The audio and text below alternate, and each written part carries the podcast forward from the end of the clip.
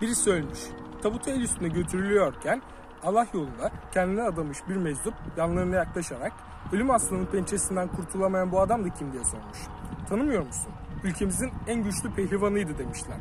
Derviş, hmm, demek ülkenin en güçlü pehlivanıydı. Zavallı. Bir gün ölüm aslanının pençesiyle güreşeceğini düşünmüştür umarım.